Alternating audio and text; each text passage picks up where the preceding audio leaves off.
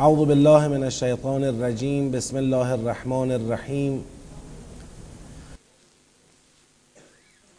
ما بحثمون در سوره مبارکه فستاد رسید به آیه 28، درسته؟ یعنی تا آیه 27 رو بحث کردیم. یه مرور کوتاه داشته باشیم بر مباحثه‌ای که تا آیه 28 تا 27 داشتیم و ان شاء الله از آیه 28 بحثمون رو ادامه بدیم.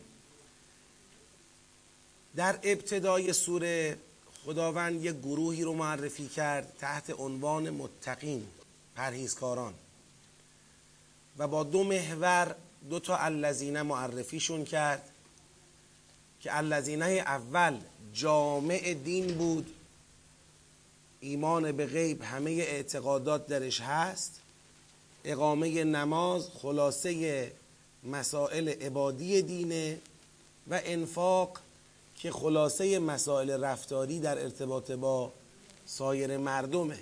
جامع دین تو همون الذین اول بود. اما با الذین دومی اون جامع دین را تأکید کرد که باید از وحی گرفته شده باشه بدون اینکه انسان بین نسخه های وحی فرق بگذاره. وحی امروز، وحی دیروز، قرآن، تورات، انجیل، همه از یک مصدر و منبع صادر شده، همه حجته. گفتیم این الذین دوم یه فضای سخنی دارد. فضای سخنش اینه که در این سوره مواجه هستیم با کسانی که میخوان بگن آقا ما تورات داریم، انجیل داریم، قرآن میخوایم چیکار کنیم؟ ما خودمون وحی داریم، ما خودمون پیغمبر داریم، قرآن میخوایم چه کنیم؟ پیغمبر اسلام میخوایم چه کنیم؟ اتفاقا همین کسانی دارن این حرفا رو میزنن که مدتها منتظر بودن، مدتها به دیگران گفتن او خواهد آمد، حالا او آمده و او را شناختند و یقین دارن که او پیغمبره، اما نمیخوان بپذیرن، چون دیدن اگر بپذیرن منافعشون به خطر میفته. این پیغمبر از اونا نیست، برخلاف توقعشون یکی از اونها نیست و این براشون سنگین بوده. این آیه الذین یؤمنون بما انزل الیک و ما انزل من قبلک، این آیه فضای سخن داره. و بالآخرته هم یوقنون. بعد از این دسته خداوند دسته دومی رو مطرح کرد، ان الذین کفروا، کافران، اما به کافرانی اشاره کرد که دیگه کار از کار درباره اونها گذشته، کافرانی که دیگه انذار برای اونها اثر نداره و خدا قلبشون رو بهش مهر زده، که معلوم میشه اینا اونایی هستن که در کفر به اوج رسیدن، که من تعبیرم اینه، میگم ائمه کفرند، نه مردم مستضعف بیچاره‌ای که دنبال کافران راه افتادن و باید نجاتشون داد. اینا اونایی هستن که آب از سرشون گذشته، امید به برگشتنشون هم نیست، که خدا فرمود اینا سواء علیهم اانذرتهم ام لم تنذرهم لا یؤمنون، بیفایده است. بعد دسته سومی نداشتیم، اون من الناس را گفتیم، تطبیق مصداقی همون دسته دومی. شواهد زیادی در آیات ذکر کردیم که ثابت بشه این من الناس مصداق اون ان الذین کفروا هستن. چطور؟ ختم الله علی قلوبهم اینام صم بکم عمی فهم لا یرجعون. چطور ختم الله علی قلوبهم اینام اشتروا الضلالة بالهدی فما ربحت تجارتهم. چطور ختم الله علی قلوبهم، چطور لا یؤمنون اینام اذا قیل لهم آمنوا کما آمن الناس قالوا انؤمن کما آمن السفها. اینام مدعیان دروغینی که به مردم میرسن میگن آمنا بالله و بالیوم الاخر، تو خلوتهای خودشون میگن که هیچ خبری از ایمان نیست. و اذا خلو الی شیاطینهم قالوا انا معکم انما نحن مستهزئون یمدهم فی طغیانهم یعمهون. یعنی اینا معلومه کار از کارشون گذشته، دقیقاً مصداق همون ان الذین کفروی هستن که در مقابل گروه متقین مطرح شد، اما یه مصداق خاصن، کسانی هستند که کفر خودشون را در یک لفافه‌ای از ایمان پنهان کردن. اون لفافه ایمان که کفرشون رو در اون پنهان کردن، اون چیه؟ آیا ادعای ایمان به رسول و قرآن است؟ بله؟ نه، ادعای ایمان به خدا و قیامت میکنن. میگن ما خدا رو قبول داریم، قیامت هم قبول داریم. ایمان مردم هم که با ایمان به پیغمبر میگن به خدا باید رسید و به قیامت باید باور داشت، این ایمان هم ایمانی سفیهانه است. این ایمان هم ایمانی سفیهانه است و ما هیچ وقت تن به چنین ایمانی نمیدیم.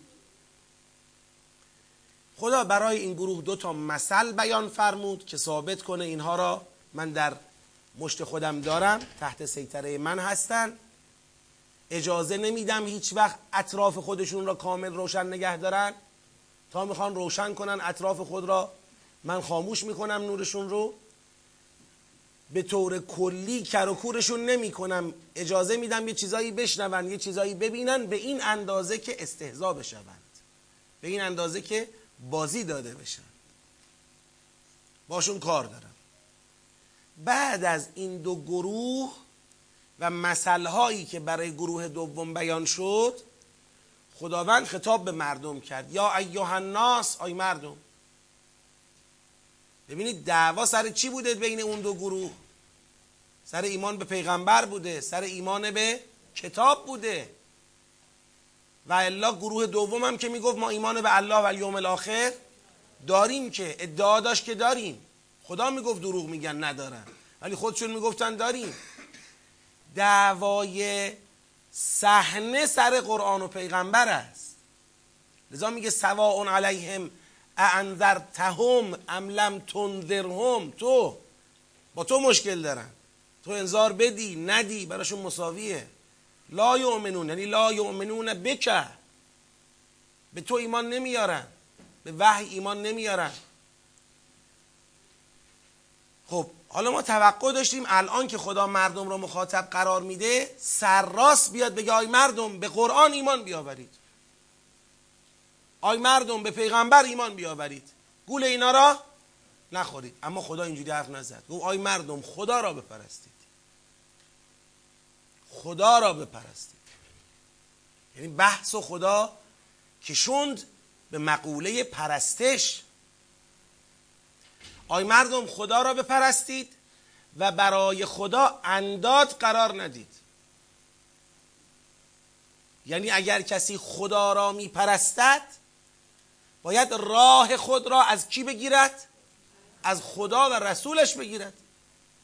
خدا بخواد راه نشون بده رسول میفرسته، رسول هم حجت الهی اقامه میکنه. اما وقتی شما رسول تو جامعه وایساده حجت اقامه میکنه رهاش کنی بری دنبال حرف این و اون، این در حقیقت تو از مسیر پرستش خدا خارج شدی، از ریل پرستش خدا خارج میشی. اینطوری میفتی توی جاده بیراهه که همون انداد باشه و تو رو میکشونه به پرستش غیر خدا. این خدا پرستی از توش در نمیاد، این هوا پرستیه، این طاغوت پرستیه، خدا پرستی نیست. خب اینجا خدا میاد تطبیق میده. اگر شک دارید درباره قرآن که آیا قرآن از جانب خدا نازل شده نشده، شک دارید، خب خروج از شک راه حل داره. اینور پیغمبر است میگه از جانب خدا آمده، سوره میاره به عنوان شاهد صدق خودش. اینور هم کسانی وایسادن که شما بین پیغمبر و اونا شک دارید، راه اینا برید، راه اونا برید، کاری نداره، از اینا هم سوره بخواید. این که عرض کردم فعتو به صورت مثله، یعنی گویا در ذهن شما یه مماثلتی شکل گرفته. شک از چی حاصل میشه؟ از مماثلت. این مثل اینه، چرا کنم؟ این راست میگه یا این راست میگه؟ نمیدونم، هر دو مثل همن. آقا دو تا لیوان اینجا داریم، هر دو شبیه همن، این اصلیه یا جعلیه؟ کدومش اصلیه کدومش جعلیه؟ نمیدونم، میدونم یکی اصلیه، کدومه؟ شک. یعنی این شک داری، پیغمبر راست میگه، اینا راست میگن، کاری نداره، پیغمبر سوره داره، تو هم برو سوره برده بیار از اونا، از اون مثل پیغمبر یه سوره مطالبه کن. اگه سوره داد که نمیده، که نداره، اگه حجتی اقامه کرد که نمیکنه، که نمیتونه، اون وقت اون حجت رو بیار بذار کنار حجت پیغمبر. اوغلا رو هم دعوت کن، شهدای خودتون رو هم دعوت کنید، کارشناسان رو دعوت کنید، منصفین رو دعوت کنید، بشینن بگن آقا این پیغمبر میگه من رسول خدا، می حجتمه، اینا میگن اون رسول خدا نیست، این حجت ماست، مقایسه کنن دیگه از این بهتر، از این منطقی تر. من در جلسه قبلی اشاره کردم بعضی همه جای قرآن تحدی را، تحدی یعنی مبارز طلبی، که خدا میگه اگه راست میگید از جانب این قرآن، از جانب خدا نیست، شما مثلشو بردارید بیارید و امثال اینا، همه جای قرآن تحدی را یه جور معنی کردن. همینطور که همه جای قرآن کافر رو یه جور معنی کردن، همینجور که همه جای قرآن منافق رو یه جور معنی کردن. به سیاق و سباق، به قبل و بعد توجه نکردن. ما در نگاه تدبری یکی از شاخصه هایی که دنبال میکنیم و برامون مهمه لحاظ سیاقه. الان اینجا مخاطب مردم در ریبند، مخاطب ائمه کفر نیستن، مردمی هستند که بین پیغمبر اکرم و بین این ائمه کفر مردد شدند. او راست میگه، این راست میگه، اینا میگن اون پیغمبر نیست، اینا میگن ایمان به خدا نیازی به ایمان به رسول ندارد. یخادعون الله والذین آمنو، اینا دارن فریب ایجاد میکنن، اینا دارن به مردم القا میکنن ایمان به پیغمبر سفیهانه است. از اون برم پیغمبر ایستاده از جانب خدا سوره میاره، خدا میگه ریبی شکل گرفت، تردیدی شکل گرفت، و ان کنتم فی ریب مما نزلنا علی عبدنا فأتوا به صورت مثله، برید سراغ مثل این پیغمبر. کیه؟ هر کی که هست برید سراغش، از او هم یک سوره بیاورید. بعضیا تو اینم ظاهرا یه مقدار به دیده تردید نگاه کردن. آقا فأتوا به صورت مثله یعنی یه سوره مثل قرآن بیارید، نه اینکه برید از مثل پیغمبر یک سوره بگیرید. تو عرض بنده مثلهی مثل پیغمبر است، یعنی کسی که در ذهن شما یه شک کننده مثل رسول است، از اون مثل رسولی که تو ذهنت هست برو یه سوره بخواه، برو یه حجت بخواه. سوره یعنی حجت صدق، یه حجت صدق طلب کن، بعد بیار با حجت صدق رسول مقایسش کن. بعضیا گفتن که نه این مثلهی همون مثلهیه، منم زائده است، فأتوا به صورت مثله با فأتوا به صورت مثله فرقی نداره. میگم ببینید این که بگیم این دوتا با هم فرقی ندارن خلاف اصله. تو قرآن کریم وقتی یه حرفی میاد، یه کلمه ای میاد، با نیومدنش فرق داره. فأتوا به صورت مثله، فأتوا به صورت مثله. تحدی رو در هر جا به تناسب خودش ببین. این جایی که فرد بین انداد و بین رسول گرفتار شده، بین ائمه کفر و پیغمبر دچار تردید شده، اینجا هیچ بعدی ندارد از اینکه این مثلهی را شخصیتی بدانیم که در ذهن این انسان تردید کننده مثل رسوله و خدا به این انسان تردید کننده میخواد بگه راه خروج از تردید واضحه، از او سوره به طلب، پیغمبرم که سوره دارد بذار مقایسه کن. خودت نمیتونی مقایسه کنی، کارشناس نیستی، ود او شهداءکم من دون الله، دعوت کنید شهدا را، شاهدان را، عاقلان را، کارشناسان را، بشینن قضاوت کنن. اگر دیدید که او حجت ندارد یا حجتش توان رقابت با حجت پیغمبر را ندارد، خب دیگه از شک خارج میشید. فإن لم تفعلوا و لن تفعلوا، پس اگر این کار رو انجام ندادید و هرگز نخواهید تونست که انجام بدید. این که میگه نخواهید تونست که انجام بدید قول به صرفه نیست. خدا نمیخواد بگه یعنی شما بخواید من نمیذارم. چون بعضیا قول به صرفه دارن، میگن نه اینکه نمیشه مثل قرآن آورد، عقلا میشه، ولکن خدا خودش نمیذاره. این میشه قول به صرفه. بعضیا تحدی و اعجاز قرآن را با قول به صرفه تفسیرش میکنن که البته الان خیلی قائل نداره.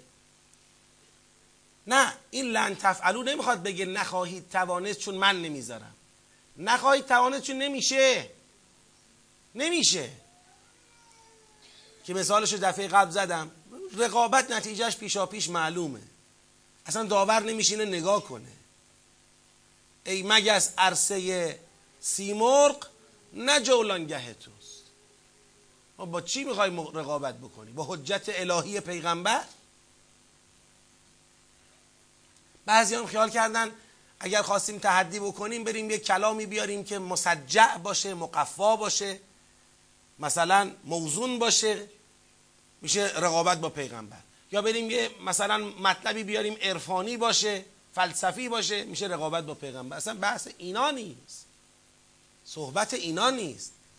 صحبت ادعای رسالت است، صحبت ادعای مجاز بودن از جانب خدا برای هدایتگری بشر است.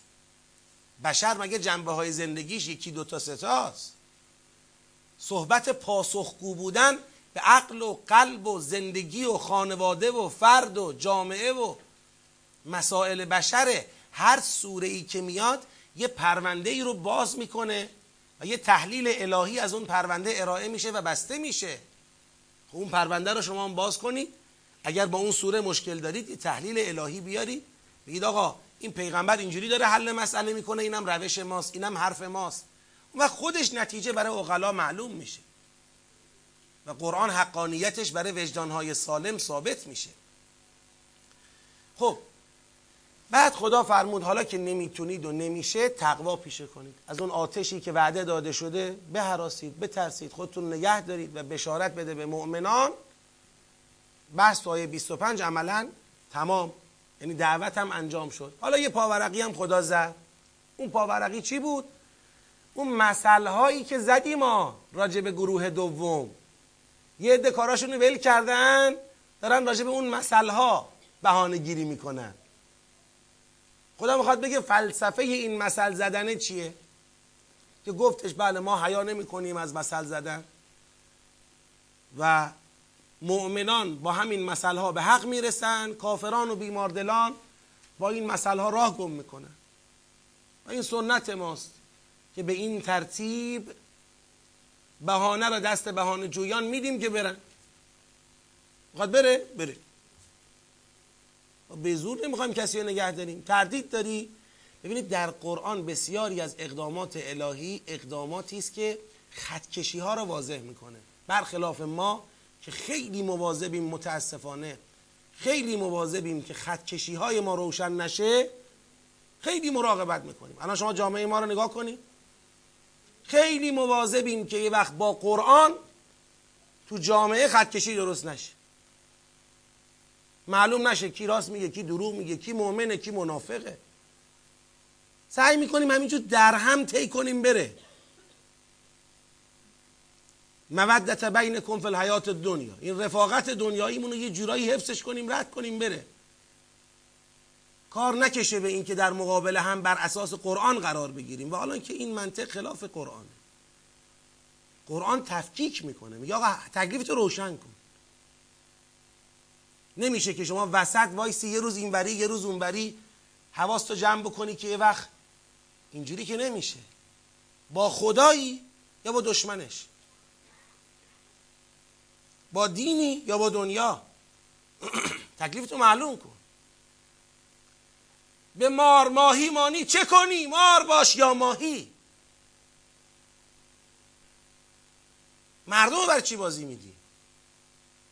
مراقبیم ماها، متاسفانه مراقبیم. شما نگاه کنید، من تو پرانتز یک جمله فقط میگم، برجام اومد و رفت، پوست ملت رو با برجام کندن، یه نفر نیومد یه بار بگه آقا بالاخره خدا حرف داشت یا نداشت؟ همش تحلیله، شما یه حزبی ما هم یه حزبیم، شما یه تحلیل داریم ما هم یه تحلیل داریم. خدا حرف داشت یا نداشت؟ پای بحث مذاکره به میون اومد. بیایم رفراندوم بذاریم، یه نفر نمیاد بگه آقا خدا حرف داره یا نداره؟ این مسئله از قرآن جواب داره یا نداره؟ مواظبیم. یا آقا بی خود دو قطبی سازی های قرآنی اتفاق نیفته. تا نیفته نمیشه. تا تکلیف ما با خودمون روشن نشه نمیشه. شما نگاه بکنید در سوره مبارکه صف وقتی که حواریون لبیک به حضرت عیسی علیه السلام گفتن، تازه تکلیف مردم چه شد؟ روشن شد. فآمنت طائفة من بنی اسرائیل و کفرت طائفة فأیدنا الذین آمنوا علی عدوهم. تو خود بنی اسرائیل خط کشی معلوم شد، اینا مؤمنن اینا کافر، و مؤمنان بر کافران تایید شدن و غلبه داده شدن. ما هنوز اینجا گیریم، شاید چون حواریونی نداریم. لبیک گویان صدیقی که وایسن پای کار شاید نداریم. مسئله ظهور که یکی از چیزایی است که ما منتظرش هستیم، یه مقدارش هم به همین بستگی داره. باید انقدر بیایم سراغ قرآن، انقدر باور کنیم که خطکشی ها به وسیله قرآن باید انجام بشه که اون ایمانه محک بخوره، این تعبده محک بخوره، این خدا باوری و خدا پرستی محک بخوره، در بسته و سربسته نمونه. فقط شاخص خدا باوری و خدا پرستی نماز و روزه نباشه. نماز و روزه که یه چیزیه آدم ها میتونن ظاهری بهش پایبند بشن بدون اینکه در قلبشون حقیقت ایمان شکل گرفته باشه. ما اشاره کردیم به این در جلسات قبلی، در فرصت‌های دیگر، که در روز عاشورا نماز در مقابل بی‌نمازی نبود، نماز در مقابل نماز بود. دین در مقابل بیدینی نبود، دین در مقابل دین بود. اسلام در مقابل کفر نبود، اسلام در مقابل اسلام بود. منتها یک اسلام دروغین، باطل، ظاهری، یک نماز بیروح، یک نماز ویدون للمسلینی با یک نماز حقیقی، یک ایمان حقیقی. ایمان حقیقی در اقلیت، نماز حقیقی در اقلیت، در محجوریت، در مظلومیت. امیرالمؤمنین حقیقی در گودال محاصره، امیرالمؤمنین دروغی و نماز دروغی و دین دروغی در اوج، در غلبه، در کسرت. این خطکشی چه بود؟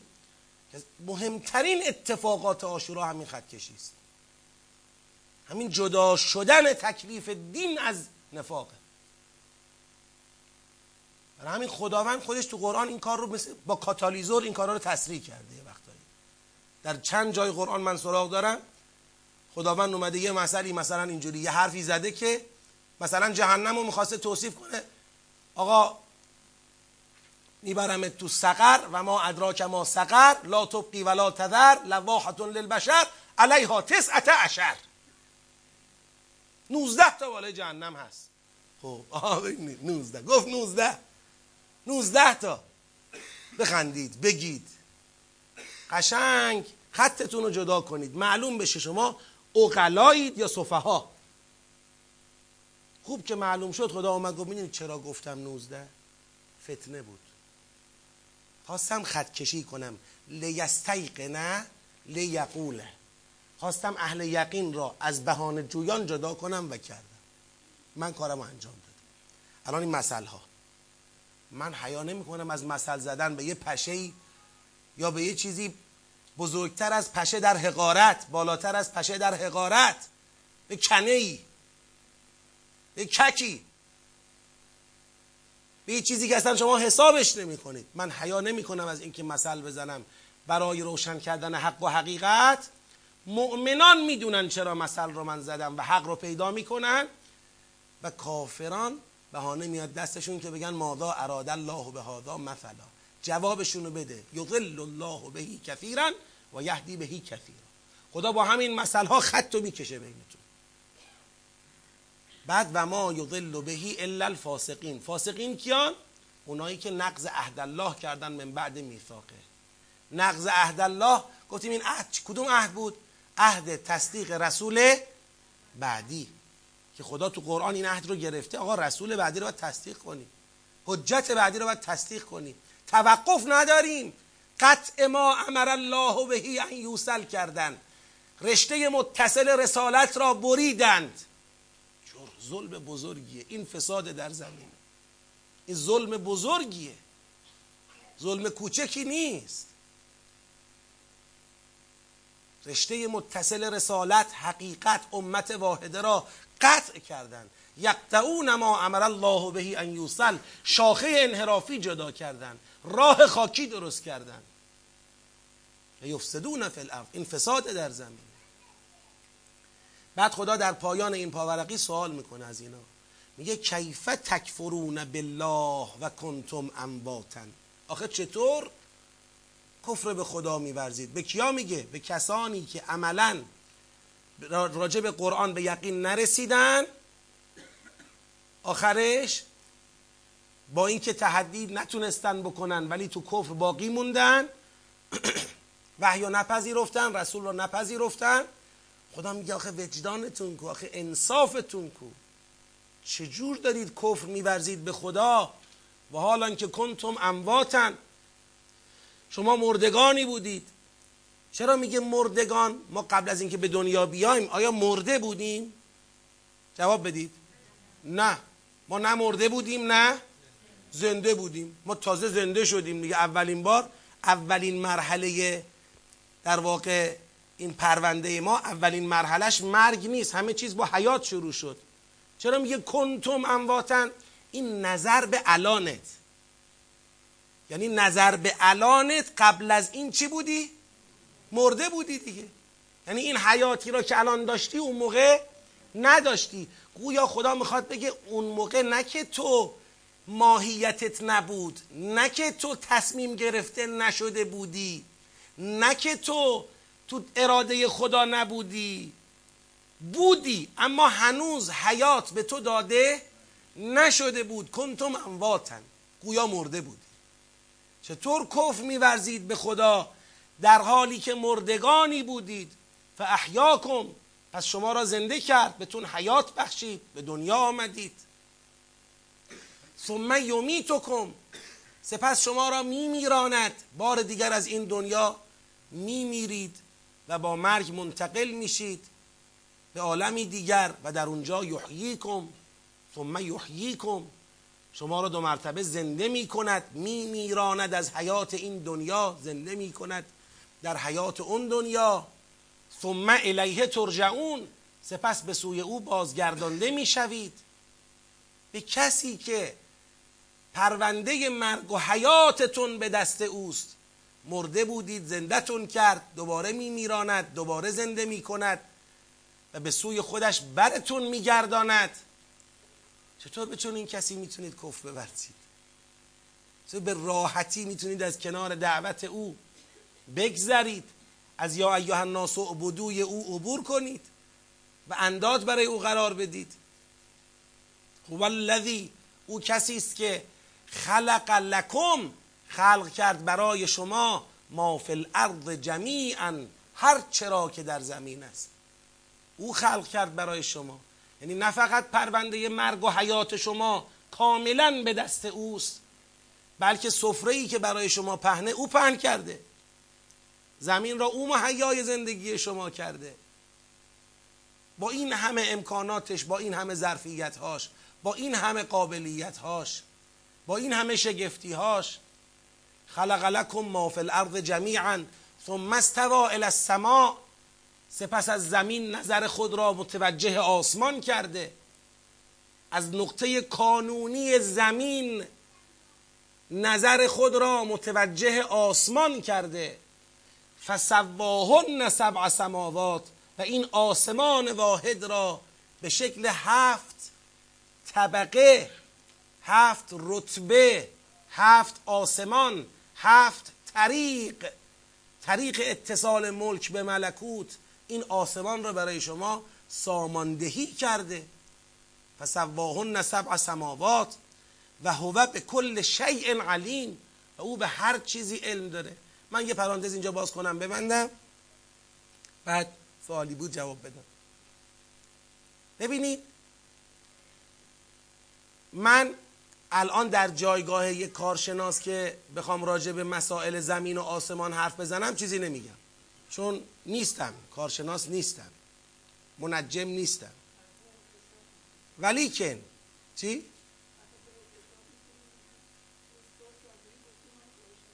بله، من کارشناس نیستم. الان اخیراً کارشناس نبودنم جرم شده. کارشناس نیستیم دیگه تو این زمینه. اما یه چیزو میدونم، جنگ بین علم و دین که در دنیای امروز به راه افتاد با اون مسئله‌ای بود که در اختلافی بود که در نجوم پیش اومد. آیا هیئت بطلمیوسی درسته که زمین کانون عالمه و خلاصه ستاره ها و سیاره ها و کهکشان ها و اینا همه نقطه ثقلش زمینه، نقطه کانون زمینه و زمین جایگاه حضور خلیفت الله و مبدأ آسمان، نقطه شروع آسمان از سطح زمین محاسبه میشه، نه مریخ، نه خورشید، نه ماه، نه هیچ ستاره و سیاره و کهکشان دیگری و هرچه که هست همه زینت بخش آسمان زمین است. لقد زینا السماء الدنیا بمصابیح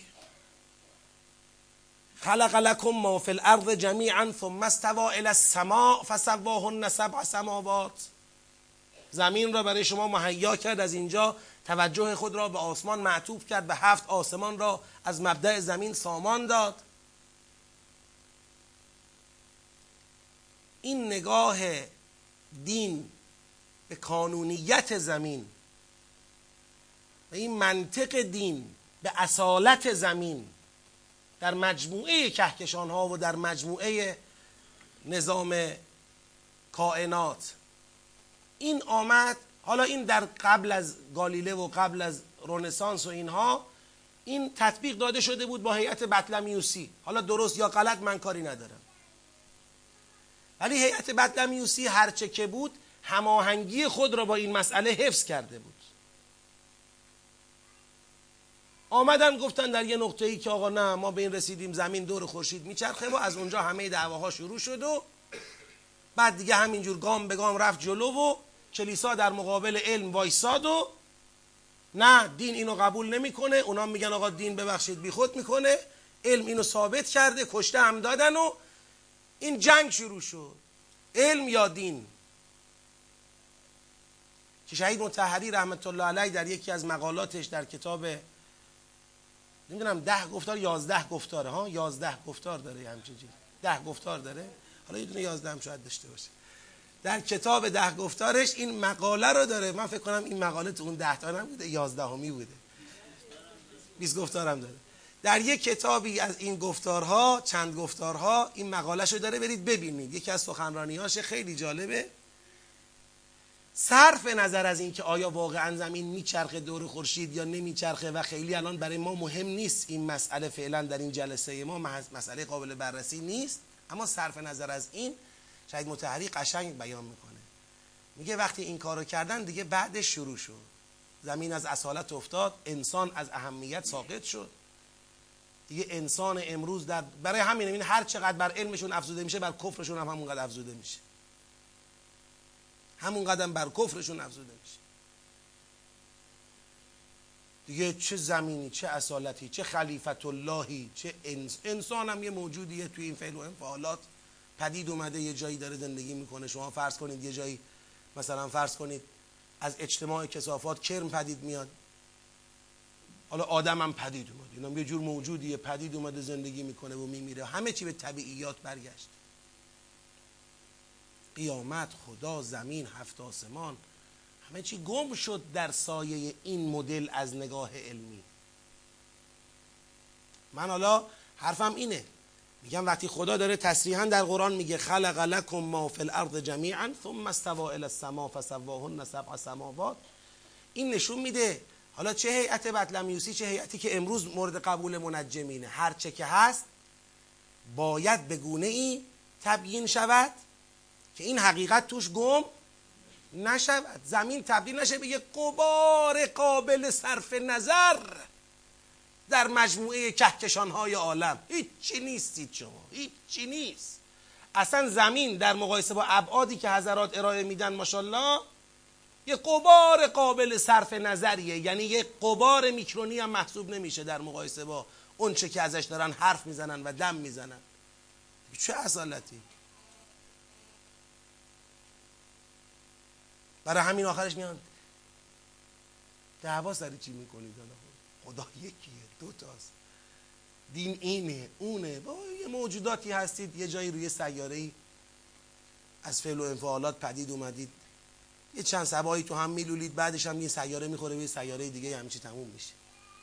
تا وقتی که ما بتونیم جلوشو بگیریم، ان شاءالله جلوشو میگیریم که سیاره‌ها به ما نخورن، بمب اتم میفرستیم تو فضا، منفجرشون میکنیم، نتونن به ما بخورن. حالا بعدش هم که دیگه یه وقتی از دست ما در رفت، یا زمین هم میخوره به سیاره‌ای، کار تمومه. خورشید هم میپکه میره پی کارش.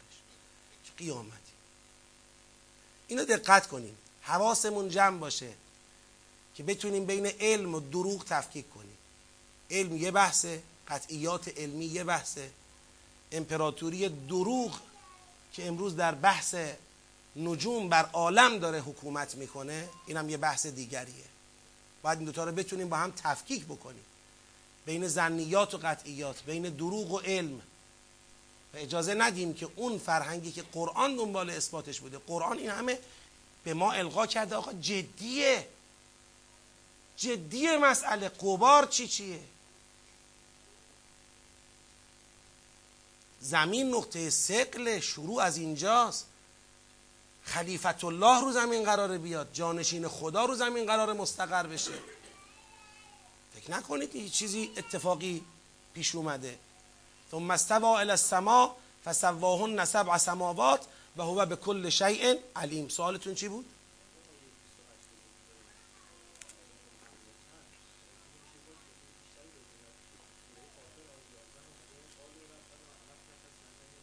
امتنا اثنتين، بله، و احییتنا اثنتين. خب بذارید یه سوال ایشونو یه بار دیگه تکرار کنم و جواب بدم. سوال اینه، این کنتم امواتن رو یکم بیشتر توضیح بدید، و اینکه در سوره دیگری، در آیه دیگری آمده ربنا امتنا اثنتين و احییتنا اثنتين، اونم یه توضیح بیشتری بدید که امتنا یعنی دوبار ما را میراندی و دوباره ما را زنده کردی. این دوبار میراندن غیر از اینه که یک بار مرده بودیم، یک بار ما را میراند. الان این آیه میگه مرده بودید، زندهتون کرد، بعد شما را میراند. میراندن چند دفعه شد؟ یه بار شد. مرده بودن دوبار هست، اما میراندن یک بار شد. اما تو آیه دیگری از قرآن میگه میراندن دوباره. بله، حالا ظاهرا تو سوره قافر هم باشه، ایشون میگن از سوره قافر. خب دقت کنید، اولا کنتم امواتن، ما یه بحثی داریم، اونم این که در هر کلامی مبدأ، در واقع فرضی این کلام رو کجا قرار میدیم. ما در کنتم امواتنی که خدا به ما میگه، اگر مبدأ زمانی این خبر، یعنی کنتم امواتن را، مبدأ زمانی این خبر را اگر ببریم تو قبل از به دنیا آمدنمون، یعنی گویا خدا قبل از به دنیا آمدن ما به ما بگی که شما مرده اید، اونجا گویا برگردیم به خدا بگیم که آخه ما هنوز چیزی نیستیم که مرده باشیم یا زنده باشیم، ما چیزی نیستیم که. مرده بودن یا زنده بودن ملکه و عدم ملکه است، باید یه چیزی باشه. اما کسی به این دیوار نمیگه کور، این دیوار نمیبینه ولی کور نیست. چرا؟ چون کور بودن جایی گفته میشه که فرض بینا بودن باشه، یه موضوعی باشه. آخه انسان را میشه گفت کور بینا، دیوار را نمیشه گفت کور یا بینا. دیوار دیگه، دیوار که قرار نیست ببینه یا نبینه، که موضوعی اینجا وجود نداره. اگر مبدأ زمانی کنتم امواتن را قبل از حیات قرار بدیم، گویا به خدا بگیم خدایا آخه ما یعنی چی مردید شما؟ ما نیستیم که حالا مرده باشیم یا زنده باشیم. اما اگر مبدأ زمانی کنتم امواتن را امروز قرار بدیم، میگم آقا جون شما قبل از این حیاتت مرده بودی، اون مرده بودن نسبت به الانته، نه که مرده بودن نسبت به اون موقعت. شمایی که الان زنده‌ای گوش بده، قبل اینکه زنده کنم تو را مرده بودی، یا یعنی حیاتی نداشتی. این کنتم امواتن.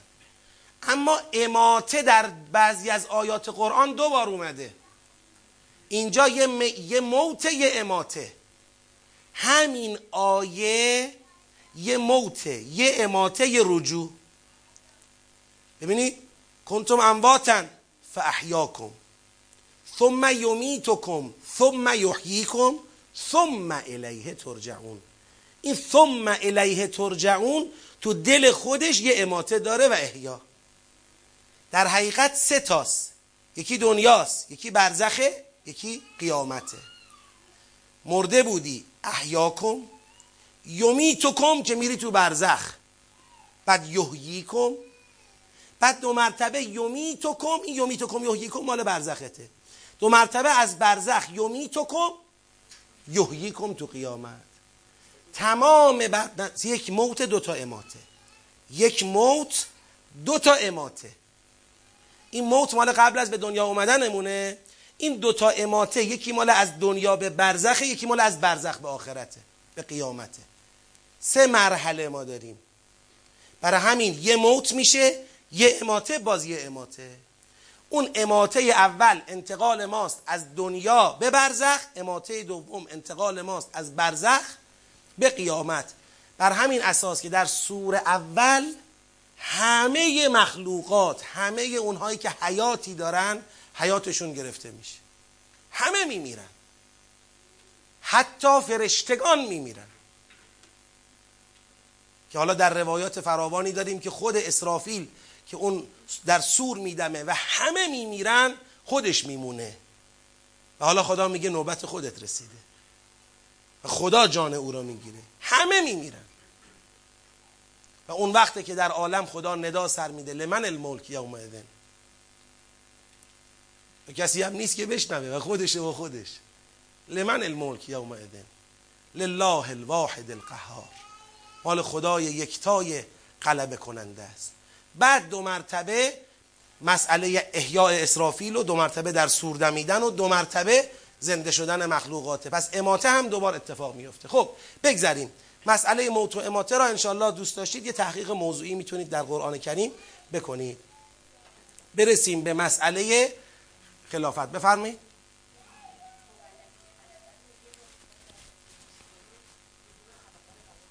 خب در آیه، خب اونجا در به دنبال یا ایها الناس اعبدوا مطرح کرده، اینجا به دنبال کیف تکفرون. دو روی یک سکه است. جنبه اثباتیش هم با خلقکم قابل در واقع پشتیبانیه، آقا خدا را بپرستید شما را خلق کرده. جنبه سلبیش هم با خلقه قابل پشتیبانیه، خدا چرا چطور کفر می‌ورزید وقتی شما را خلق کرده؟ یعنی چطور میشود کسی نسبت به خالق کفر بورزد؟ آخرین سوالم شما بپرسید.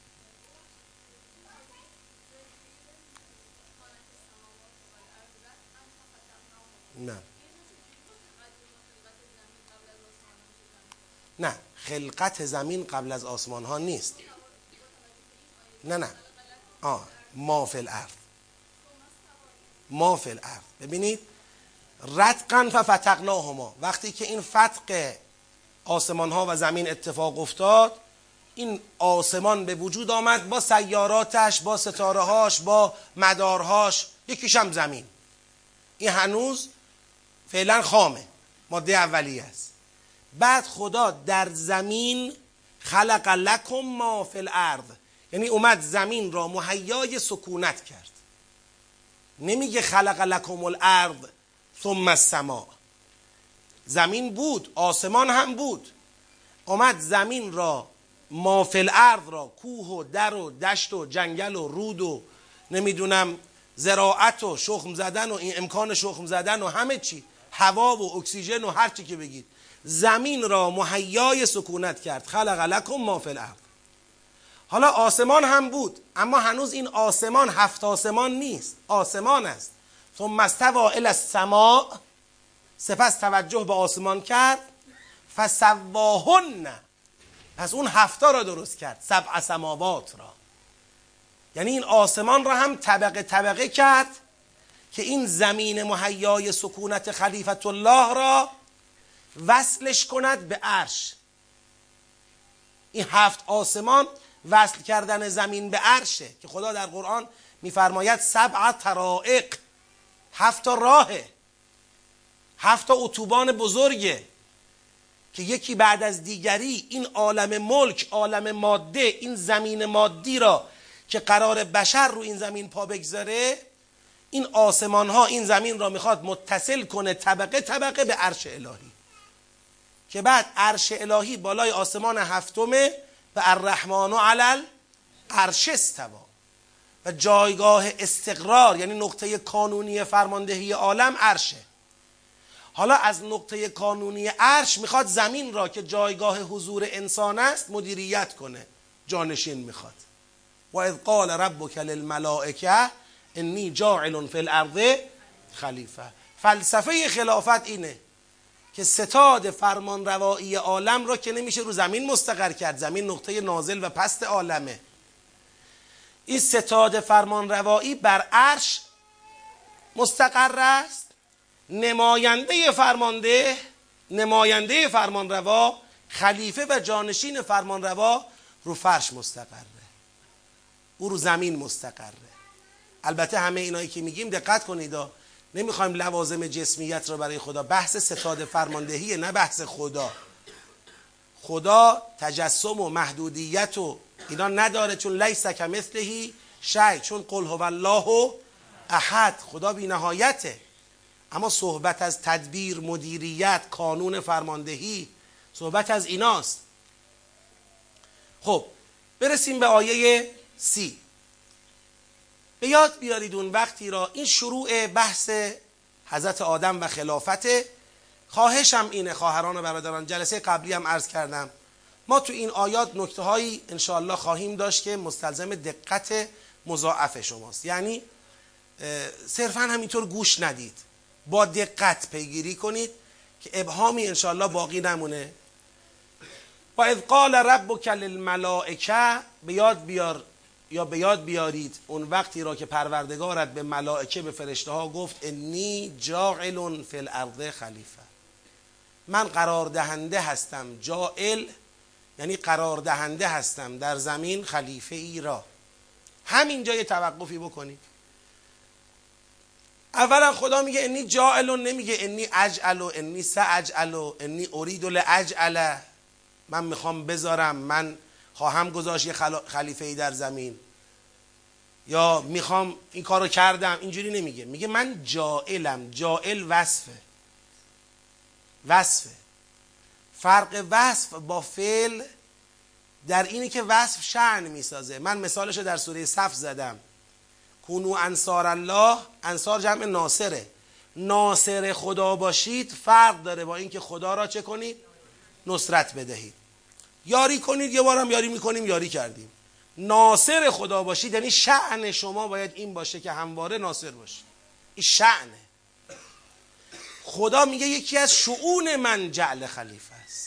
این نشون میده که آقا اگر این خلیفه از دنیا رفت، علالقاعده بر اساس شأن جاهلیت خلیفه دیگر باید نصب بشه. این شأن خداست که در زمین جانشین داشته باشه. شأن من اینه که در زمین جانشین قرار بدم. انی جاعل فی الارض خلیفه. این نکته یک. نکته دو، میفرماید انی جاعل فی الارض خلیفه، یه خلیفه. فرمانده وقتی جانشین تعیین میکنه همه را جانشین خودش نمیکنه که، یه جانشین تعیین میکنه. خلیفه یه دونه است. آقا ما شنیدیم انسان خلیفت الله هست، به نظر حقیر از آیات قرآن بر نمیاد. آیات قرآن میگه خدا یه خلیفه دو زمین گذاشته، علالقاعده این یک خلیفه از دنیا بره، خلیفه ای دیگر باید چی بشه؟ جایگزین بشه. حالا این خلیفه در دامنه خلافت خودش از الله نمایندگانی برای خودش تعریف بکنه، خلائفی برای خودش تعیین بکنه، خب میکنه. طولی، حرفی با طولی بودنش نداریم. یه خلیفه داریم که 10 تا خلیفه او نصب کرده، باز خلیفه های او خلائف دیگری نصب کرده باشن.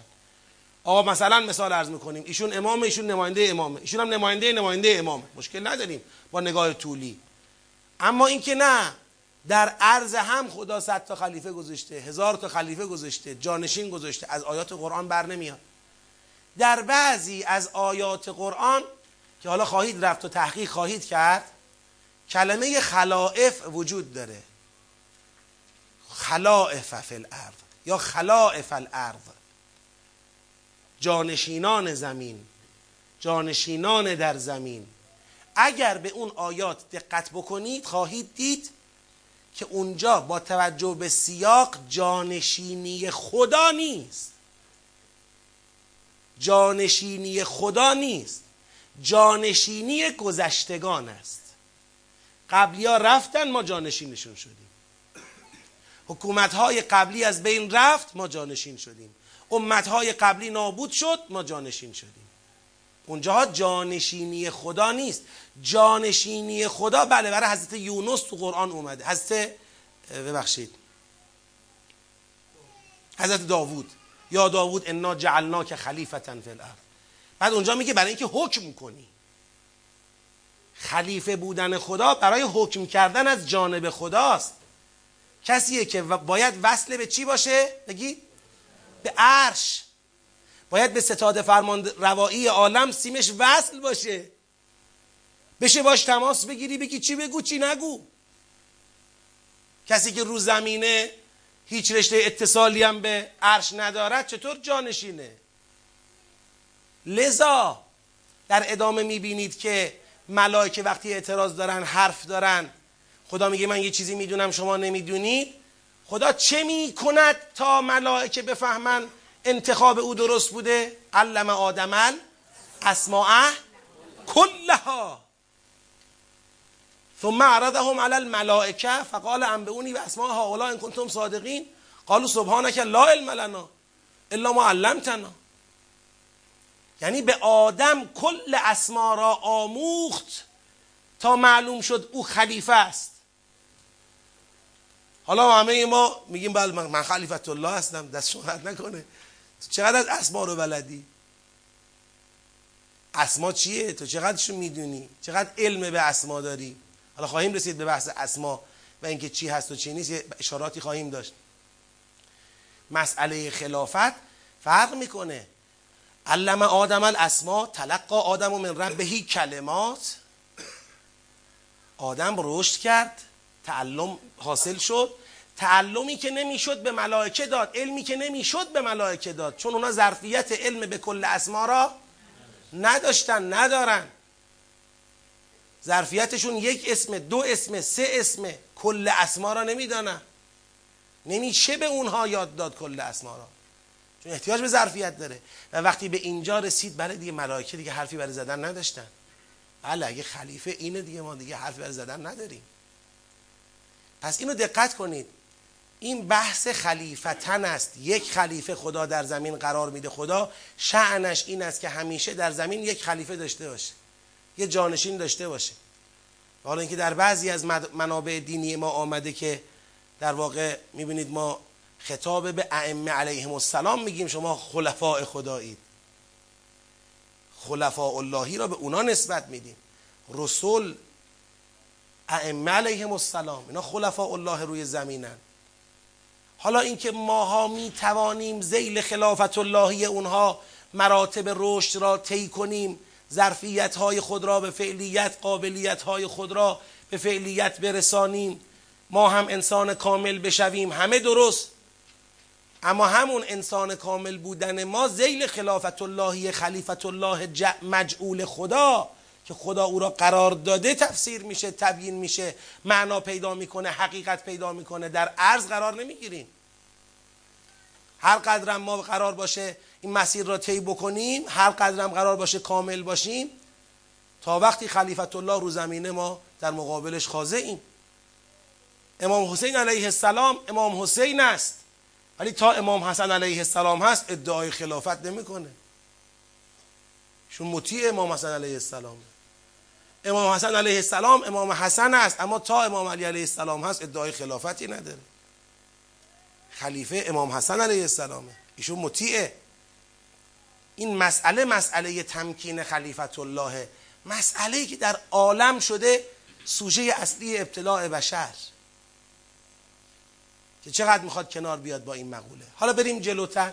اگرم تو ذهنتون سوالی پدید میاد، من یه خواهشی دارم. من میگم تو بحث خلافت اگه اجازه بدید من مجموعه مطالبمو بگم، خب یعنی ببندم پروندهشو، شما تصور کنید اگه یه وقت حرف من فهمیده نشد بپرسید که من توضیح بدم. اما یه وقت تو ذهنتون موارد نقض اومد، یا مثلا بله موارد نقض اومد، یا سوال اومد که شاید جور دیگه باشه مسئله، اینو بذاریم بعد از اینکه صورت کامل شد میشیم روش صحبت کنیم. یعنی یه جلسه هم اصلا میذاریم برای در ادامه بحثمون، میگیم خب حالا شما سوال کنید که ما هم بتونیم به اطراف قضیه رو روشن‌تر بکنیم. آیه‌ای هم که این بزرگوار نوشتن فرستادن دیدم، این آیه هم خلافت الله نیست. خلافت الله برای حکم کردن از جانب الله و تکیه داره به علم به اسماء. این که شما را خلائف در زمین قرار داد و رفع بعضکم علی بعض، این همون جانشینی از گذشتگانه. بله یه خلافت جزئیه برای همه ما از جانب خدا ثابته، اون استخلافه. انفقوا مما جعلکم مستخلفین فیه، که اون چیه؟ خدا میگه همه عالم ملک منه، من شما را در تصرف تو ملک خودم بهتون جانشینی دادم، اجازه دارید تو ملک من تصرفی داشته باشید و این از جانب من این اجازه را دارید. این استخلافه، یعنی به شما یه خلافت جزئیه داده تو تصرف در اموالتون، که در حقیقت اموال کیه؟ اموال خداست. اگر او این اجازه را نمیداد ما حق تصرف در اموال خودمون رو نداشتیم، چون اموال خود ما که اموال خود ما نیست، که واقعا اموال خداست، او در اختیار ما قرار داده. حالا انشالله بازم برید تحقیقاتتون رو کامل بکنید، من در خدمتتون هستم. و اذ قال ربک للملائکه انی جاعل فی الارض خلیفه قالوا، ملائکه گفتن اتجعل فیها من یفسد فیها و یسفک الدماء، آیا قرار میدی در زمین کسی را که فساد میکند در زمین و خونها را میریزد؟ آیا یه همچین کسی را که فساد میکند در زمین و خونها را میریزد، معلومه به ناحق و به ناحق خون میریزد، اینو میخوای جانشین خودت در زمین قرار بدی؟ یه علامت سوالی اینجا تو ذهن همه مفسرین قرار گرفته، مترجمین، مفسرین، که آقا ملائکه رو چه حسابی این حرفو زدن؟ رو چه حسابی گفتن اگر او را خلیفه کنی خون میریزد، فساد میکند، از این حرفا؟ هنو که نیومده. دو تا جواب بهش داده شده، به نظر حقیر میاد دو تا جواب هیچ کدوم با توجه به این آیات به نظر حقیر صحیح نمیرسه. یک جواب اینه که گفتن آقا اینا این حرفو زدن به خاطر اینکه قبل از حضرت آدم یک انسانهایی رو زمین زندگی میکردن، حضرت آدم قیافش این اونا بود، خیلی شبیه اونا بود، معلوم بود همون مثلا ورژن تکامل یافته هموناست، و ملائکه میدونستن که اونا کارشون قتل و قارت و همدیگر رو میکشن و میزنن و فساد میکنن و این حرفا، دارن این کارا رو انجام میدن، و اینا چون این سابقه رو داشتن گفتن آه اینم که از هموناست، که حالا درسته میگی تکامل یافته، تهش همینه دیگه، این شهوت داره، غضب داره، بکش را میندازه. قبلا هم همینا دیدیم دیگه رو زمین، که به اینا میگن انسانهای ما قبل تاریخ یا ناندرتال. یعنی ملائکه با تشبیهی که برقرار کردن پیش خودشون بین حضرت آدم و انسانهای ما قبل تاریخ این جنبندی را ارائه کردن. این یه حرفه که اصلا تو آیات هیچ سابقه، هیچ شاهدی تو آیات قرآن نداره این حرف. حالا اینکه انسانی ما قبل تاریخ بوده یا نبوده من کاری ندارم، ماشاءالله دانشمندان خوب فهمیدن که بوده، دستشون درد نکنه، اصلا نبوده به ما ربطی نداره. ولی قطعا حضرت آدم ورژن تکامل یافته اونا نیست، ما داروینیست نیستیم. حضرت آدم سلسله خلق یک موجود جدید، یه جنس جدید، یه نوع جدید، حیوان و ناطق، انسان، ایشون هم رأسشه، سلسله است. حالا شباهت داشته نداشته فلان. اصلا تو قرآن کریمم من ندیدم یه جایی تو این همه خدا از حضرت آدم بحث کرده یه جایی اشاره کرده باشه به این که بله این مسئله ملائکه ریشه داشت در سابقه ای که از قبل سراغ داشتن. من ندیدم. جواب دومی که دادن گفتن که آقا ملائکه نشستن با خودشون یه استدلالی کردن. گفتم ببین این آدم که جسم دیگه، ماده است و اقتضاعات عالم ماده درش حاکمه، زمینم که مادیه، این آدم اگر بره در زمین علالقاعده، چون زمین جای تزاهمه، ماده دنیا، عالم دنیای تزاهمه دیگه، بالاخره جا کم میاد، نمیدونم منافع با هم تداخل پیدا میکنه، علالقاعده دعوا میشه و علالقاعده تو دعوا نقل و نوا تقسیم نمیکنن که، خون میریزه، فساد درست میشه، خون میریزه، خونهایی به ناحق ریخته میشه. یعنی ملائکه تحلیل کردن، تحلیل فلسفی، گفتن دنیا دار تزاهم است، انسان مادی است، تو دار تزاهم قرار بگیرد جنگ درست میشه. این حرف یه اشکالش اینه که آقا خدا نگفته که من میخوام بنی آدم را خلیفه کنم، تو آدم را میخوام خلیفه کنم. این یک اشکال. دیگرش اینه که ملائکه در این اعتراضی که میکنن میگن پس کیو در زمین خلیفه قرار بده؟ خودشونو پیشنهاد میدن، میگن و نحنو نسبح و حمدک و نقدس لک، یعنی ما سزاواریم. خب اگر قرار زمین داره تزاهم باشه و شما قرار باشه برید به زمین برای خلافت خدا، خب شما میرید تو داره تزاهم، شما هم دعواتون میشه، چه فرقی کرد؟ قرار شما در زمین قرار بگیرید بدون اینکه با زمین نسبتی برقرار کنید که نشه خلافت در زمین. اگر قرار شما در زمین قرار بگیرید و لباس زمینی به تن کنید که خب شما هم جنگتون میشه. اگر اصل اینه که مثلا تو زمین کسی قرار میگیره با لباس ماده جنگ میشه، خب برای شما هم میشه. پس یعنی چی که آدم به درد نمیخوره ما به درد میخوریم؟ اون خوب نیست ما خوبیم؟ به نظرم میاد این تحلیل هم به عنوان پشتوانه این اعتراض ملائکه قابل قبول نباشه. این سوال تو ذهن شریفتون باشه، به نظر حقیر تو همین سیاق جوابش هست، تو همین سیاق خود این آیات بهش میرسیم. چی؟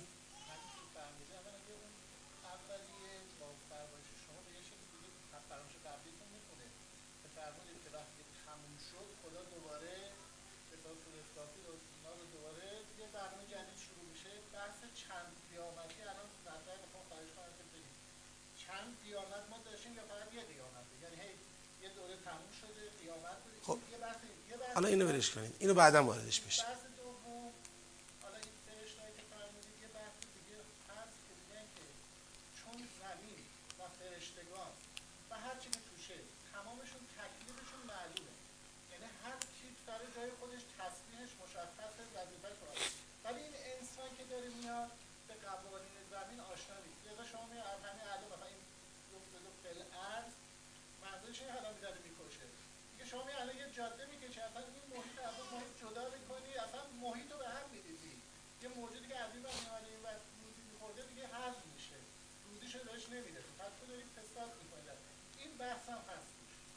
این در واقع همون تحلیل است دیگه، یعنی این آدم بره تو زمین فساد درست میکنه خارج از سیستمه.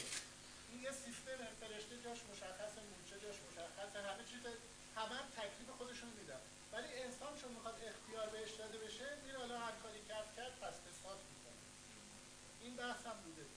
خب حالا اینم ما استماع کردیم. من تصورم اینه که این تحلیل یکی از زیرشاخه های همون قول دومه که در واقع ملائکه اعتراضشون بالاخره دو حالت داره، یا این اعتراض برمیگرده به سابقه ای که از آدم سراغ دارند، یا این اعتراض برمیگرده به تحلیلی که دارند، پیشبینی که میکنند، میگن آقا علالقاعده اینطوری میشه.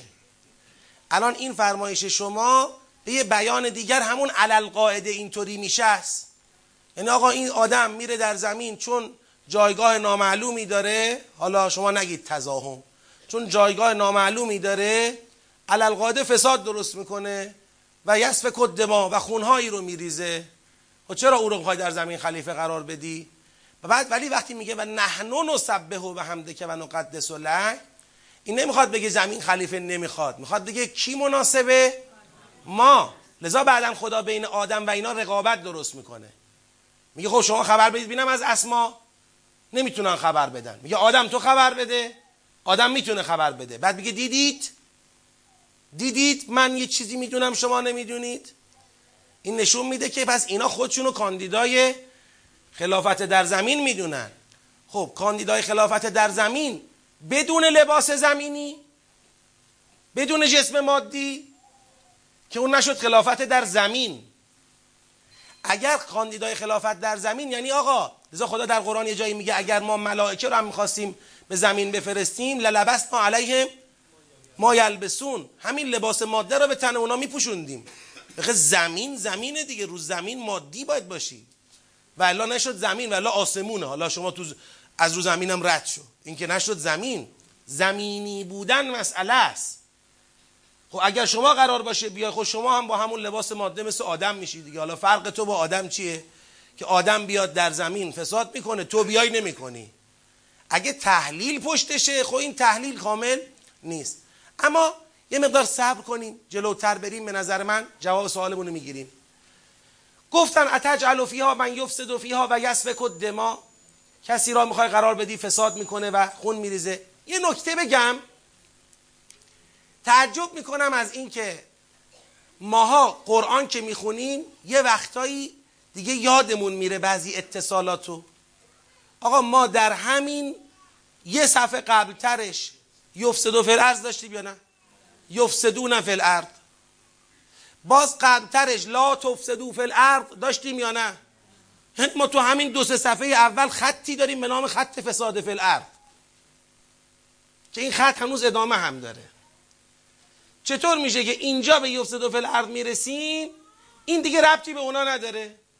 اون یفسدون فی الارض آیات قبلی راجع به چی بوده؟ یقطعون ما امر الله بهی ان یوصل بوده.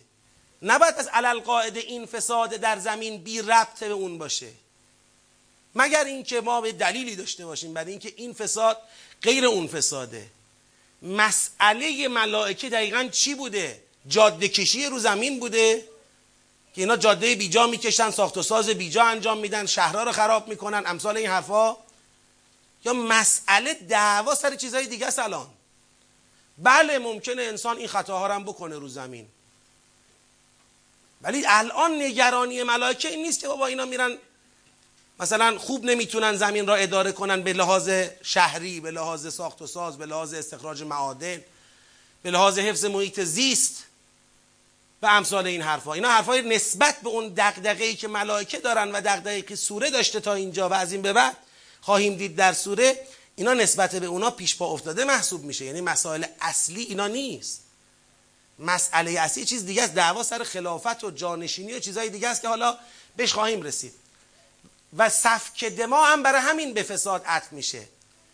اون نتیجه طبیعی افسادی که قطع توش ایجاد میشه، افسادی که به معنی قطع طریقه، یعنی اون رشته واحد را چه میکنه؟ از وحدت بگید خارج میکنه، تعدد آفرینه، شاخه شاخه میکنه انسانها را. علالقاعده جنگ و خونریزی دنبالش هست.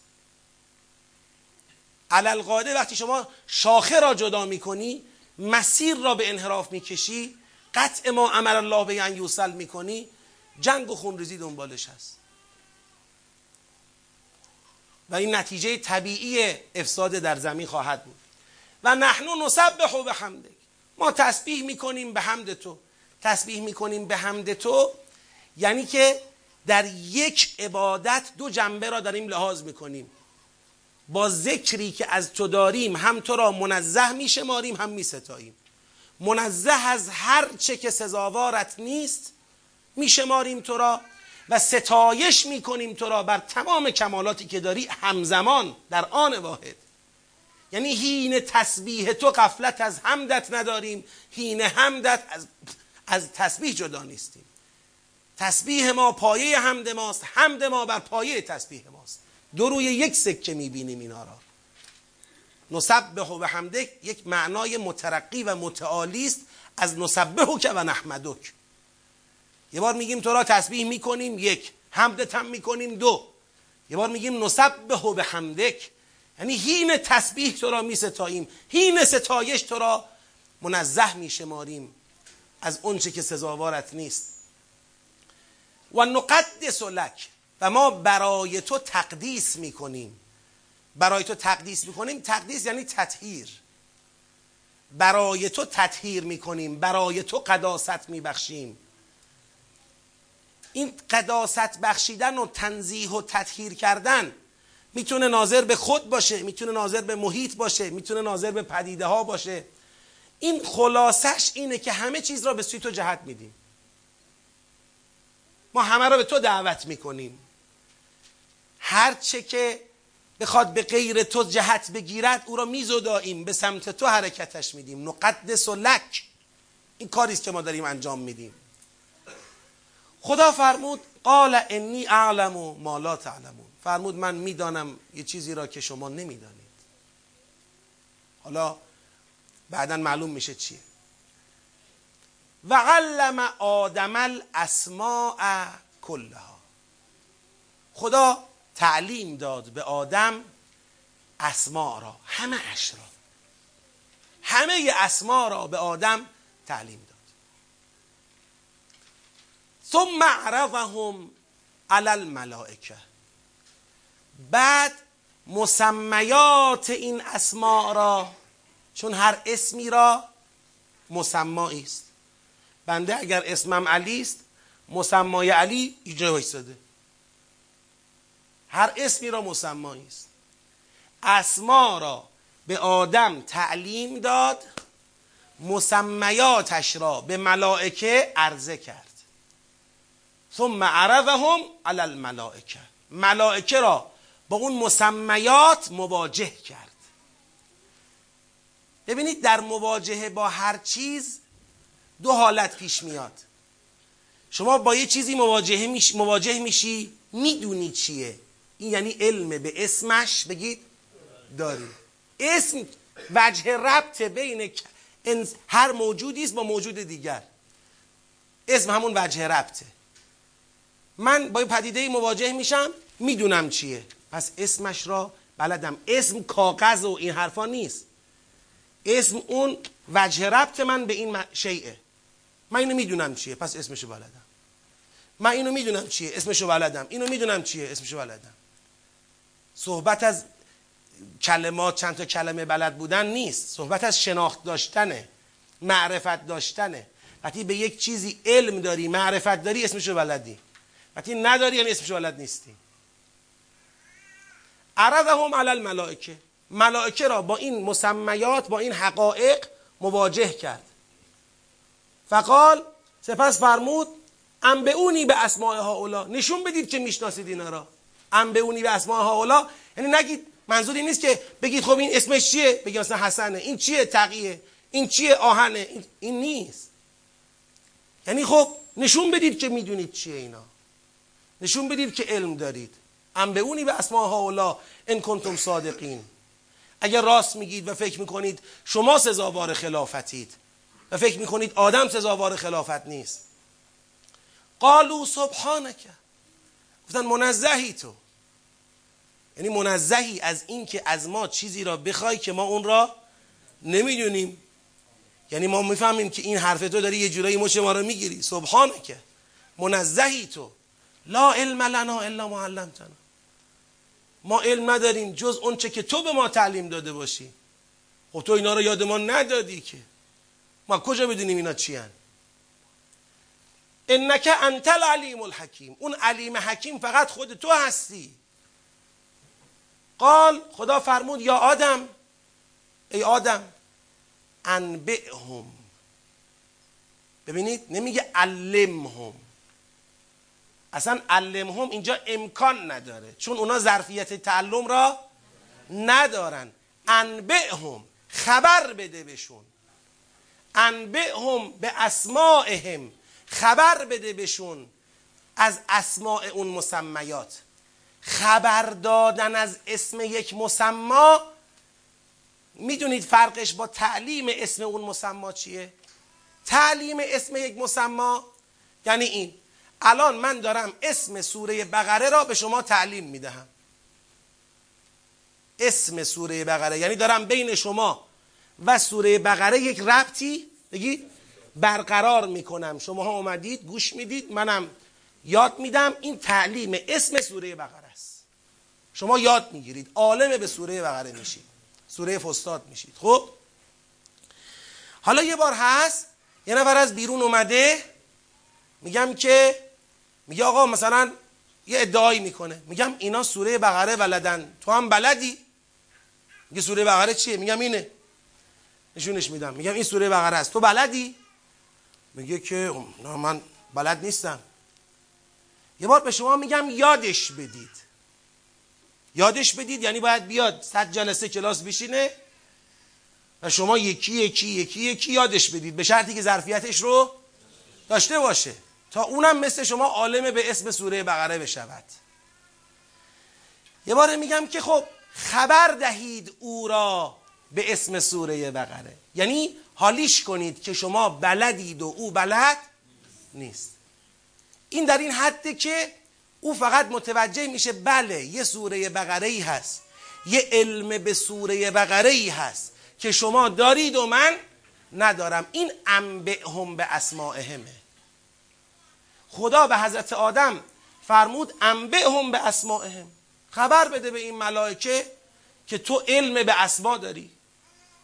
فلما انبئهم به اسمائهم، همین که آدم اون خلاصه مانور اثباتی را که خدا مد نظرش بود اجرا کرد و نشون داد که اسما را بلد است و ملائکه خبردار شدن، قال، خدا فرمود علم اقل لکم، آیا نگفتم به شما انی اعلم غیب السماوات والارض، نگفتم به شما که من غیب آسمان ها و زمین را میدانم و اعلم ما تبدون و ما کنتم تکتمون، و آنچه را که آشکار میکنید. چی را آشکار میکردن؟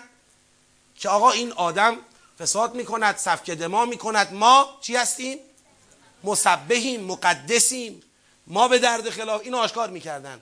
و ما کنتم تکتمون، و من میدانم آنچه را که شما مخفیش میکردید.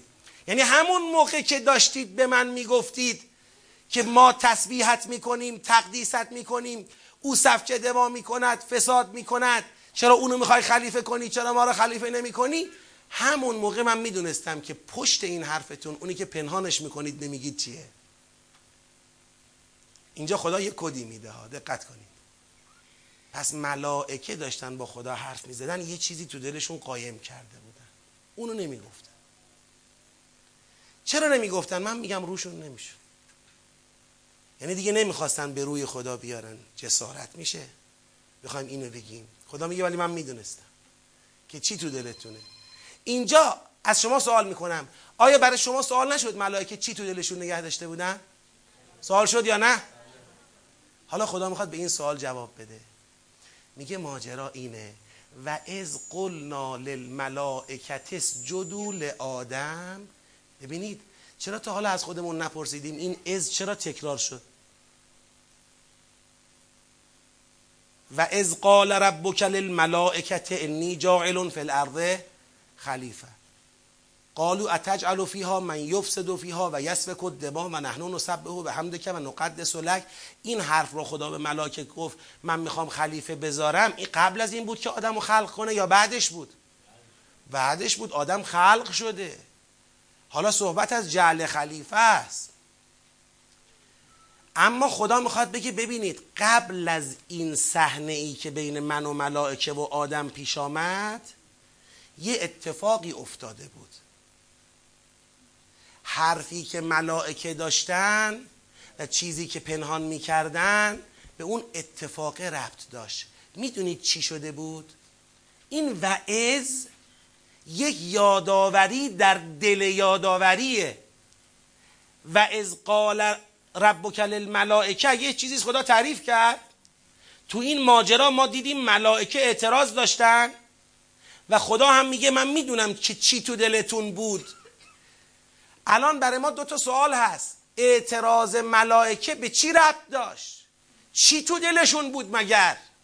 چه مسئله ای داشتن با آدم که نمیخواستن اون خلیفه بشه؟ خدا میگه خیلی مسئله روشن.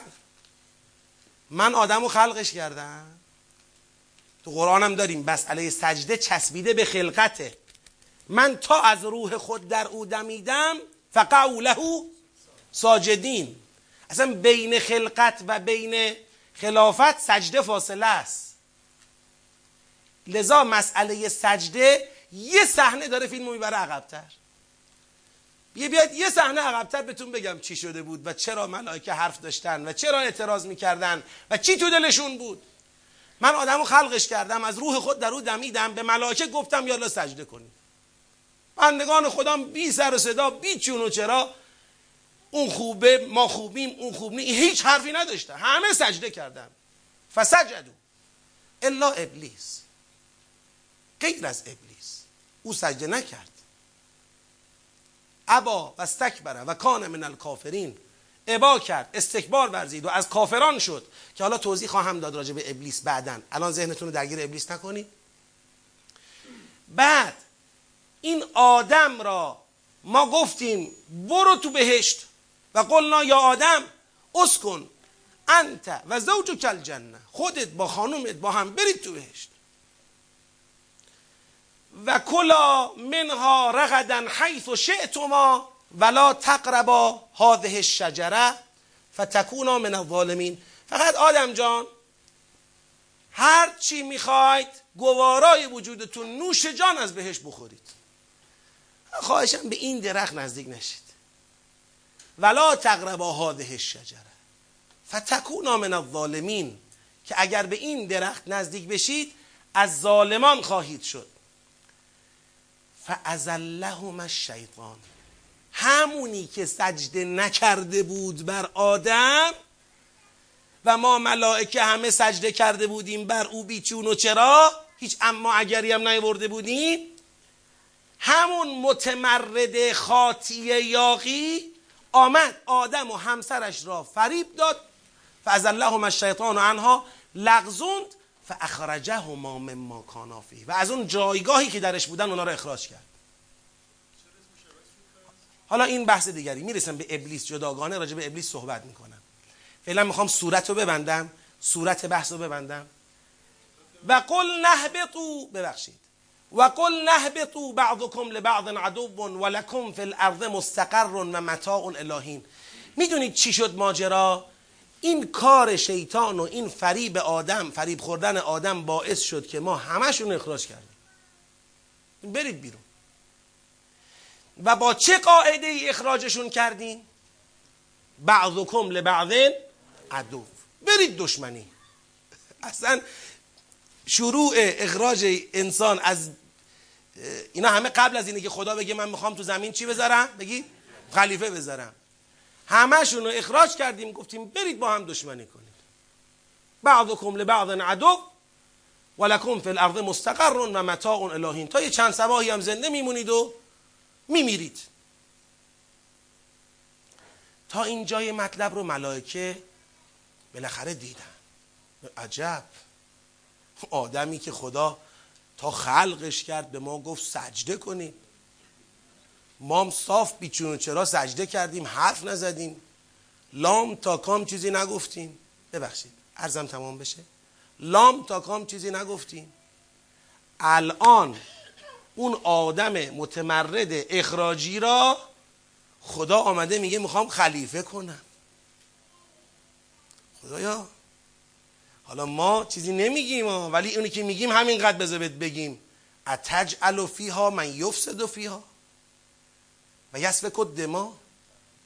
آیا آدمی را که فساد میکنه سابقه فسادش خودت هم میدونی، ما میدونیم، و سفک دما میکنه، نتیجه این فساد سفک دماست، چون اصلا این رفته برای دشمنی، اصلا اخراج شدن، لکم فی الارض بعضکم لبعض عدو، اخراج شدن. این آدم قطع کرده اون رشته اتصال را این آدم اخراج شده را، این آدم در معرض افساد را میخوای خلیفه کنی؟ ملائکه اینو گفتن که او را خلیفه نکن، ولی اینو نگفتن که خدایا تو قبلن هم این کار رو کردی با ما، ما را ساجد کسی کردی که برای ما تره خورد نکرد، مطیع همونی شد که سجده نکرد. الان برای بار دوم یه بار دیگه هم میخوای به ما خلاصه پوز آدم رو بدی؟ دیگه بیخیال باش دیگه. خدا میگه من میدونستم این را. خب چی شد؟ خب تا اینجا که ملائکه راست میگن دیگه، تا اینجا ملائکه راست میگن دیگه. خب این را شما گفتی سجده کن، ما هم که سجده کردیم، ابلیس سجده نکرد، بعد همون ابلیس خاطی اومد اینو گولش زد، اخراجشون کرد. یعنی اخراجی های مدرسه تو ان اینا اخراجشون کردی، گفتی برید با هم بجنگید. تا اینجا حرفشون راسته. چی شد؟ چه چیزی فرقی وجود داره؟ خدا میگه فتلقا آدم من ربهی کلمات. این تلقا اون روی سکه علمه است. چطور اونجا بعد از اعتراض ملائکه خدا چیزی بهشون نگفت؟ یعنی نگفت بی خود اعتراض میکنید، مثل اینکه گفت وایسید. از بالا علمه آدم الاسما، از رو زمین تلقا آدم من ربهی کلمات. تعلیم و تعلم اتفاق افتاد و آدم شد اونی که باید، که در روایات میگه 300 سال طول کشید.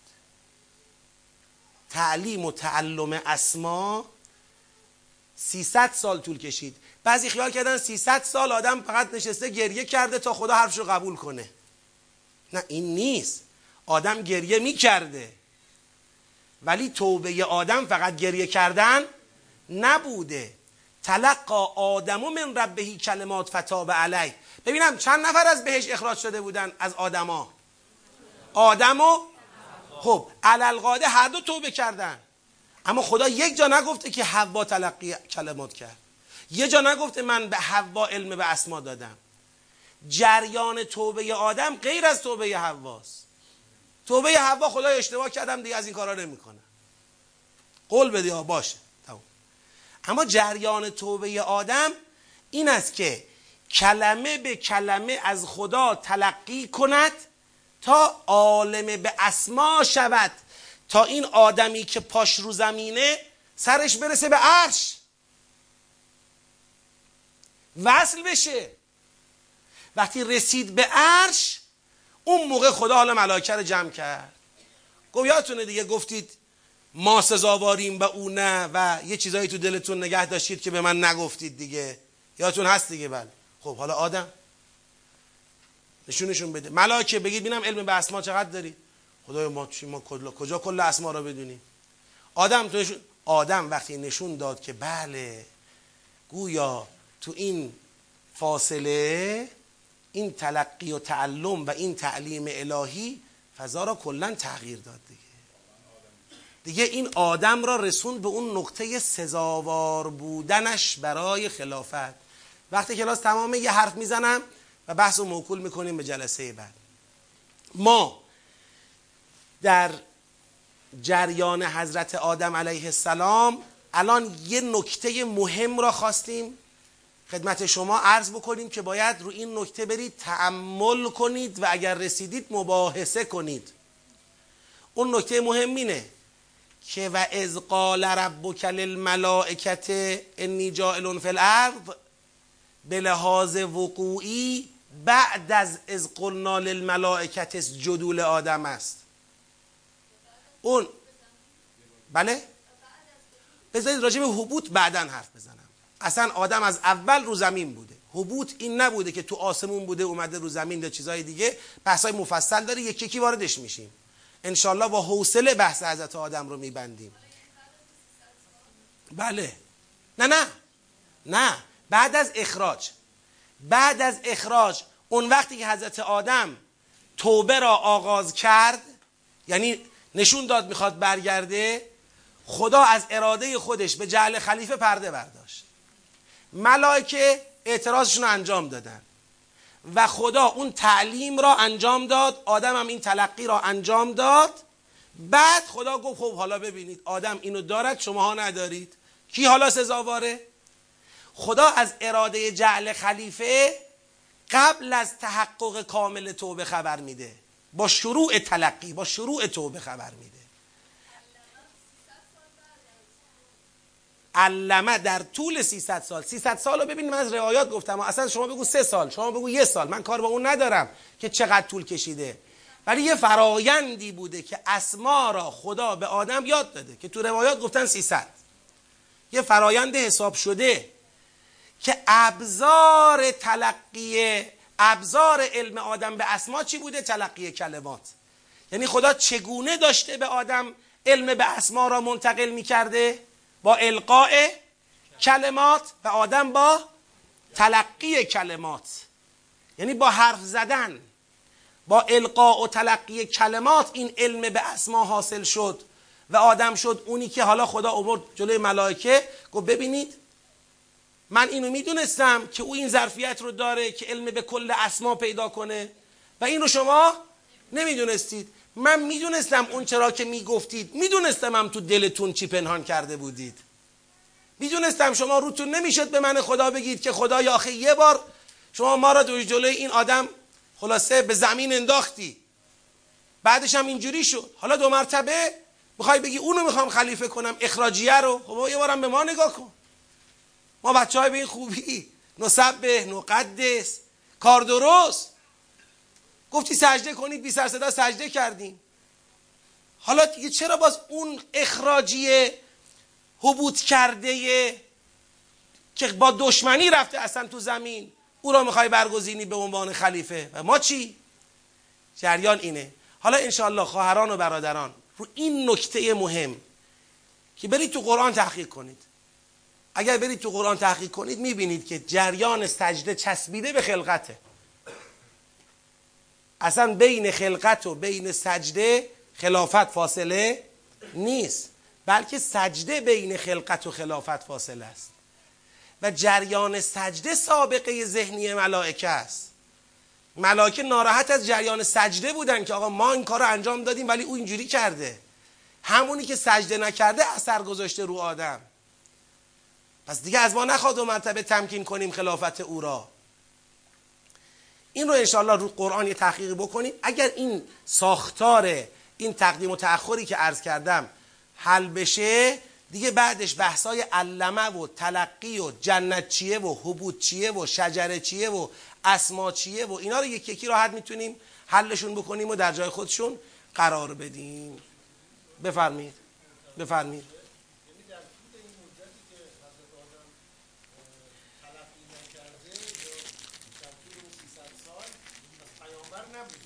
نبوده نه، در طول اون 300 سال آدم اخراجی جنت بوده و در حال توبه، وقتی که توبه کرد خدا اجتباه او را انتخاب کرد به نبوت. حالا تعبیر اجتباه هم اگه نداشته باشیم تعبیر مشابهی تو قرآن داریم، پیامبری حضرت آدم. اگر کسی دارد تلقی اسما می کند و تعلیم می بیند آتل باطل است، پیامبر نیست. اما اگر کسی پیامبر نیست آتل باطل است.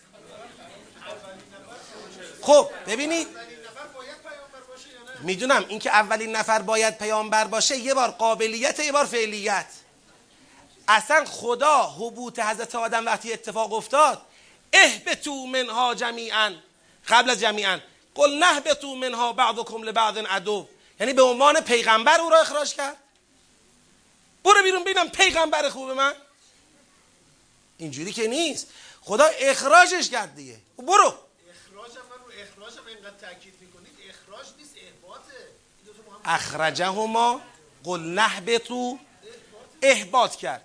حالا احباط کرد بالاخره از یک مقامی تنزلشون داد و خداوند در قرآن کریم میگه که به خودش ظلم کرد، لم نجد له عزما کما اخرج ابویکم، یعنی آدم تا قبل از تلقی و تعلیم هنوز به اون نقطه آغاز جریان عظیم ابتلاعی بشر هنوز نرسیده. این همه مقدمات شروع این سلسله در زمینه. آره حالا روش تحمل کنید، حالا میگن بپذیرید. بفرمایید.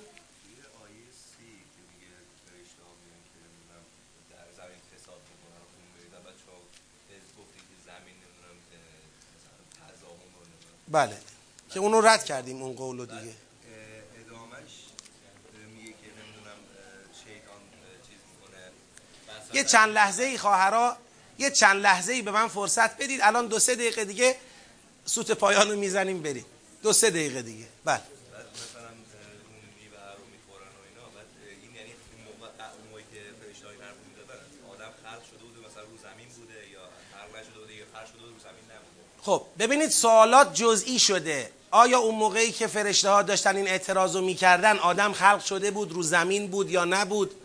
سوالات جزئی شده. من کلیشو عرض کردم، جزئیاشو یکی یکی بحث میکنیم. جریان خلافت بعد از جریان سجده است. خود سجده بعد از خلقته. پس معلوم آدم بوده، اما حالا آدم رو زمین بوده یا رو آسمون بوده؟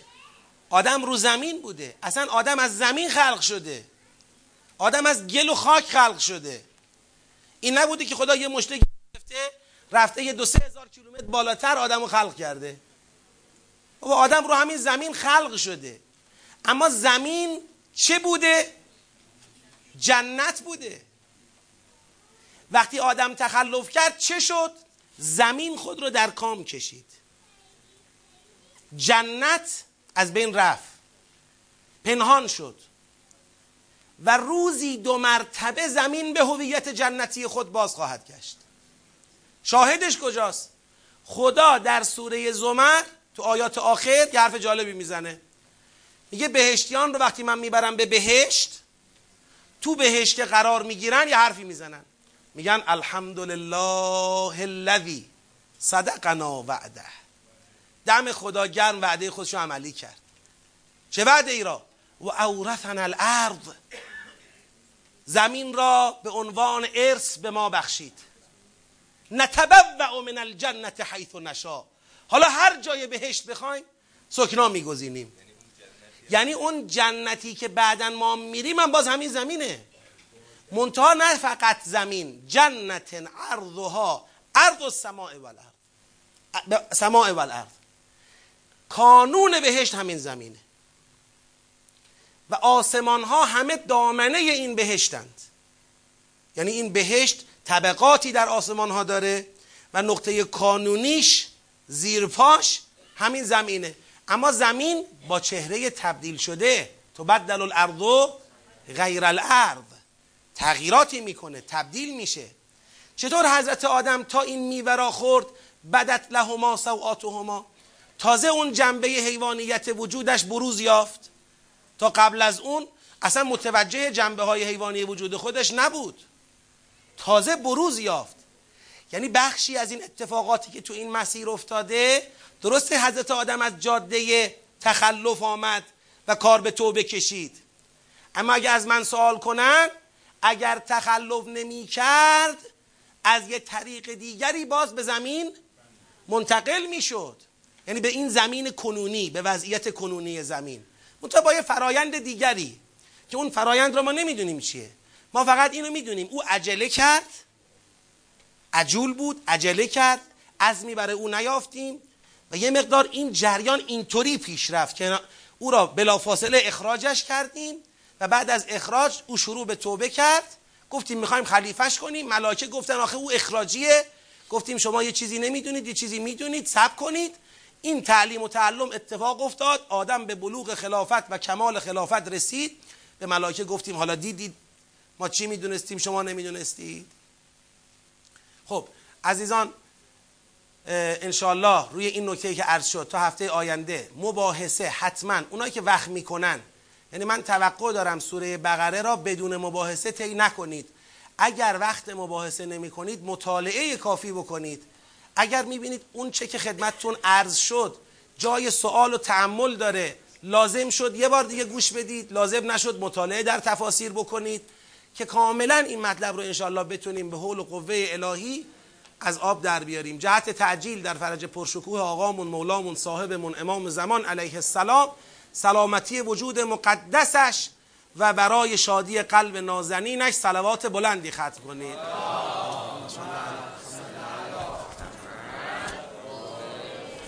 کنم اینه.